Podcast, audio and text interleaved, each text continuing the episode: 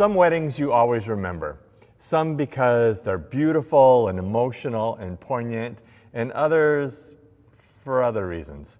And this was one of those weddings that I remember for other reasons. It, it, it might actually be one of the most disastrous weddings that I've ever been to. But I, I really knew that we were in trouble when we got to the vows. And you know, you as the pastor, you kind of feed the vows to the bride and the groom, and you know, in sickness and in health, for richer, for poorer, until death do us part. And it ends with, "This is my solemn vow." So I led the bride through this. We got to the end, and I said, And this is my solemn vow. And she held her husband to be's hand and said, And this is my solemn vow. And then it was his turn to repeat the vow. So we did it line by line as you do.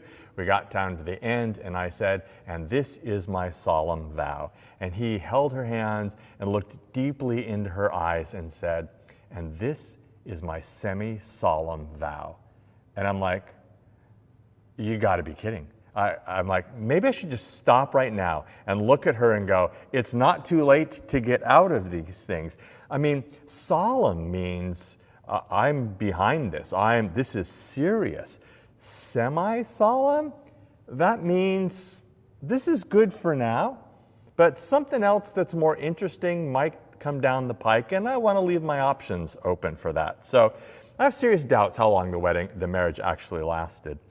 But I wonder do we approach some things in life like that? I'm into it for now, but if something more interesting comes along, I might be into that too, and I might change my mind and do that instead. I'm semi serious about this thing that I'm committing to. And then I wonder do we approach God like that? God, I'm semi serious about having a relationship with you. I'm semi serious about following you. So we're almost at the end of this sermon series. Matt's going to wrap it up next week. And right before, in the, the text of Deuteronomy, right before Moses goes into honestly some pretty technical and dry stuff, he, he's taking this last opportunity to remind the people of where they are. They're about ready to move into the new territory, into the promised land, like us. And he's looking at them saying, you've got to be serious about the promise that you've made to keep the covenant. Because other things, once you're in the land, other things are going to come down the pike and you'll be tempted to wander off. I think of the line from the old gospel song, Prone to wander, Lord, I feel it, prone to leave the God I love. And that's just kind of oftentimes the human condition. So Moses is reminding the people that semi serious isn't going to cut it. So let's look at some portions of this large section of Scripture today from Deuteronomy chapter 9. Verse 1 Hear, Israel, you are now about to cross the Jordan to go in and dispossess nations greater and stronger than you, with large cities that have walls up to the sky.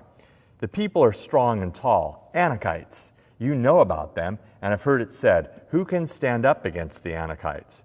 But be assured today that the Lord your God is the one who goes across ahead of you like a devouring fire. He will destroy them, he will subdue them before you, and you will drive them out and annihilate them quickly, as the Lord has promised you. So before he gets into this, Moses is offering a brief word of encouragement. There are going to be challenges out ahead of you. There are going to be challenges out ahead of us, but God is with you. And that's important because so much of the biblical text is about remembering. Remember what God did in the past. But we also have this promise about the future that God goes before us, and that's encouraging. So when you're keeping your commitment to Jesus and following Him, God goes before you in every aspect of your life. And that should help us move forward. That should help us have hope for the future. I like what Howard Hendricks, a Christian educator, said one time. He said, If your memories are bigger than your dreams, you've already started to die. But the corollary is if your dreams are bigger than your memories, then the best is yet to be. Our memories of God's goodness drive us forward with confidence into the future that God is calling us into. And I believe the best is yet to be. So after this moment of encouragement, Moses goes on, verse 7. Remember this and never forget how you aroused the anger of the Lord your God in the wilderness. From the day you left Egypt until you arrived here, you've been rebellious against the Lord. At Horeb, you aroused the Lord's wrath so that he was angry enough to destroy you. When I went up on the mountain to receive the tablets of stone, the tablets of the covenant that the Lord had made with you, I stayed on the mountain 40 days and 40 nights. I ate no bread and drank no water. The Lord gave me two stone tablets inscribed by the finger of God. On them were all the commandments the Lord proclaimed to you on the mountain out of the fire on the day of the assembly. At the end of the 40 days and 40 nights, the Lord gave me the two, tone, the two stone tablets, the tablets of the covenant. Then the Lord told me, Go down from here at once, because your people, whom you brought out of Egypt, have become corrupt. They've turned away quickly from what I commanded them and have made an idol for themselves. And the Lord said to me, I've seen this people, and they are a stiff necked people indeed. Let me alone so that I may destroy them and blot out their name from under heaven and I will make you into a nation stronger and more numerous than they.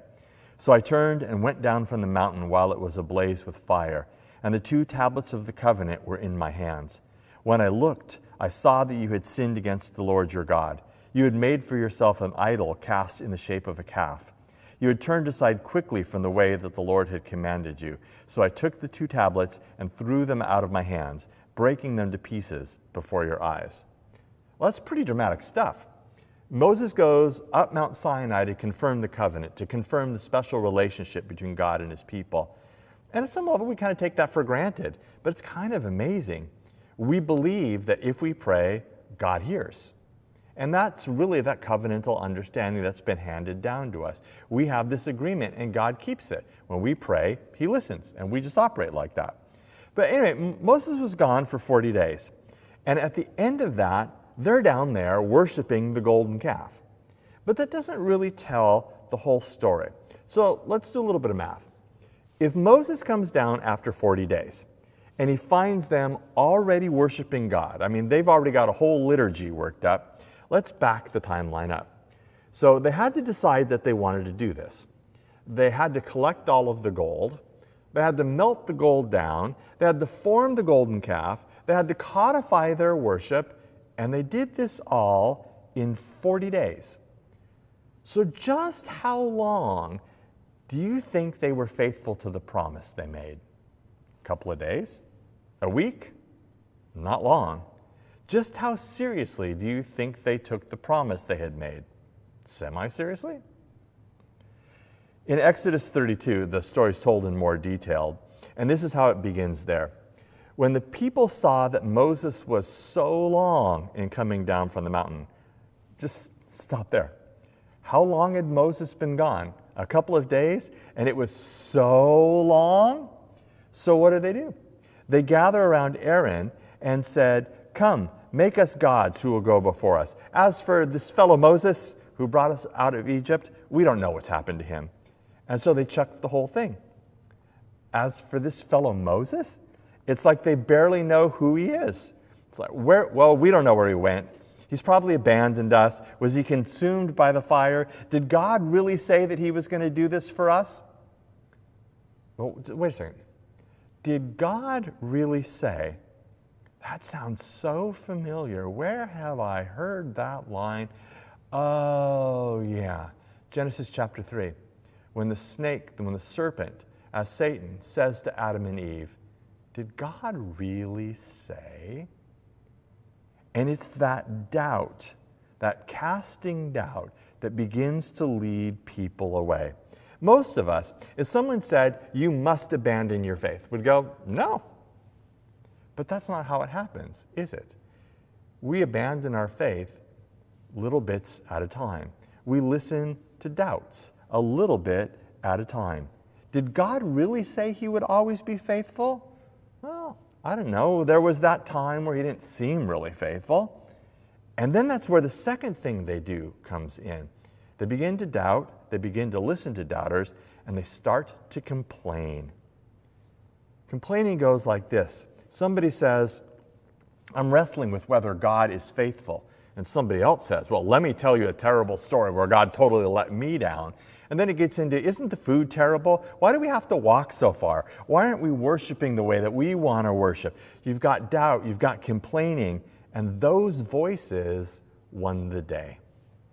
Those voices can be devastating to any cause, and they were devastating to this one. So they make an idol for themselves, and really anyone will do. They just say, Make us a God. They don't care what the God looks like, it doesn't matter, because what's going on is they're making God in their image. They're making God what they want God to be. How do I know this? Because several times God refers to them as stiff necked. And what this is, is this really colorful word picture um, that comes from oxen, you know, large cows that pull plows. And the idea of being stiff necked is when the farmer takes the yoke, which is the big wooden thing that yokes them together, that's why they call it that. Um, the oxen is stiff necked when he won't go underneath the yoke. The oxen basically is saying, I'm not going to be yoked to this. And when God says we are stiff necked, what he's saying is that we are saying, God, I don't want to do what you want me to do. What they wanted was a God of no expectations. They wanted to serve the God of doing what they want to do.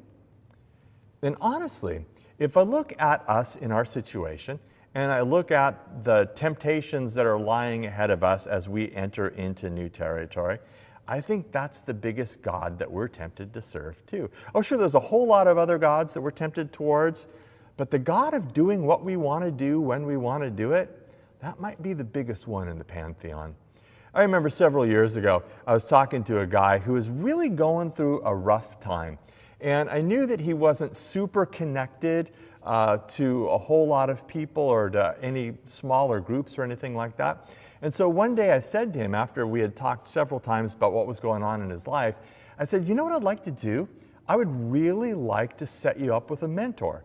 It would be another guy who's a little bit further along the Jesus road than you are, who could listen to you, who could give you some advice, who could really help you understand what it's like to follow Jesus during tough times and remind you of God being present with you.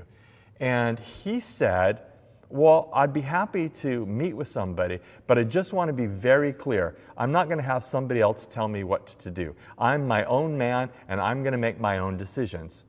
And I thought that about that for a second, and I thought, and how's that working out for you? Not so well. And yet we're still tempted. That's what we want. The God of me doing what I want to do when I want to do it. I think God looks differently at Harbor Covenant. I had a friend went and visited another church that is a church of some notoriety. And I was kind of interested. You know, I got a gig on Sunday mornings. I can't visit other churches. And so I said, What did you find the difference was between this church and Harbor Covenant?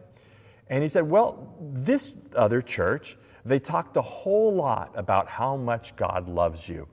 And at Harbor Covenant, we talk about what we need to do in response to being loved by God. And I'm like, Okay, I'm good with that. I like that we know that we're loved by God, but being loved by God then requires something of us. We, we have to respond to God. So I'm, I'm really good with that. We believe that following Jesus pays enormous dividends, but it can't be done with a semi serious commitment. No more than a marriage can be successful with a semi serious commitment, or a committee, or a drama group, or a sports team Nothing can be successful with a semi serious commitment, certainly nothing worthwhile. One of my favorite quotes from Dietrich Bonhoeffer, who was a mid 20th century uh, German theologian, eventually perished in one of the concentration camps right before uh, it was liberated. Bonhoeffer said, When Jesus bids a person to come follow him, he bids him come and die. Because there's no resurrection without dying there's no new life without an end to the former one. There's no marriage without leaving your single life behind. So Jesus pays enormous dividends, but we don't get that with the semi serious commitment. And we're forming a community here, not just a group of individuals, and that's two very, very different things. We're forming a community of people who love and care for one another, and we're purposely trying to live into the often countercultural values of the kingdom of God. Over this year, I can't tell you how many times when people have been going through something difficult or even when they've been encouraged by someone that they've said to me, What would I do without my church family?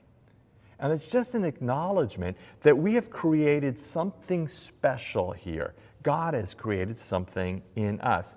And, and, every once in a while, I realize that I take the uniqueness of our Christian community for granted.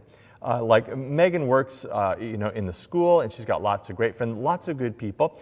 But we have discovered that it's not normal for people to bring dinner to one another when they're sick because something will go on. You know, maybe somebody will have surgery or be sick or something like that. And frequently, Megan will say, Well, can I bring you over dinner? And people are always shocked.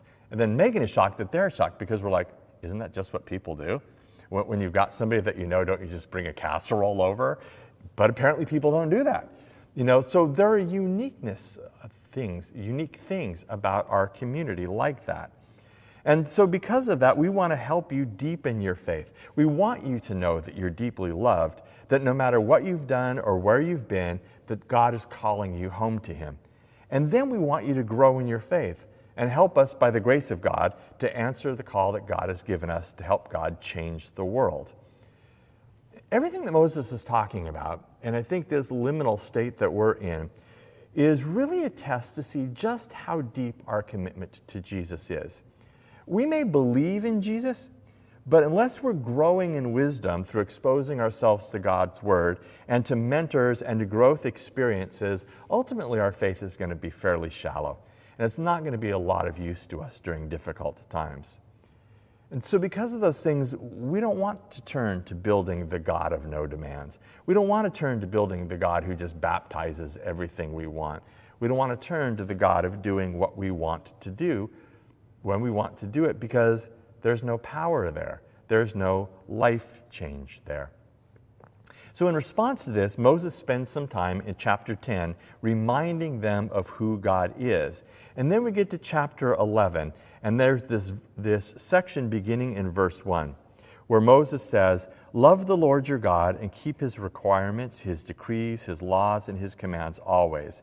Remember today that your children were not the ones who saw and experienced the discipline of the Lord your God, his majesty, his mighty hand, his outreached arms, the signs he performed, and the things he did in the heart of Egypt, both to Pharaoh, king of Egypt, and to his whole country what he did to the Egyptian army, to its horses and chariots, how he overwhelmed them with the waters of the Red Sea as they were pursuing you, and how the Lord brought lasting ruin on them. It was not your children who saw what he did for you in the wilderness until you arrived at this place, and what he did to Dathan and Abiram, son of Eliab the Reubenite, when the earth opened its mouth right in the middle of all Israel and swallowed them up with all their household their tents, and every living thing that belonged to them. But it was your own eyes that saw all these great things the Lord has done.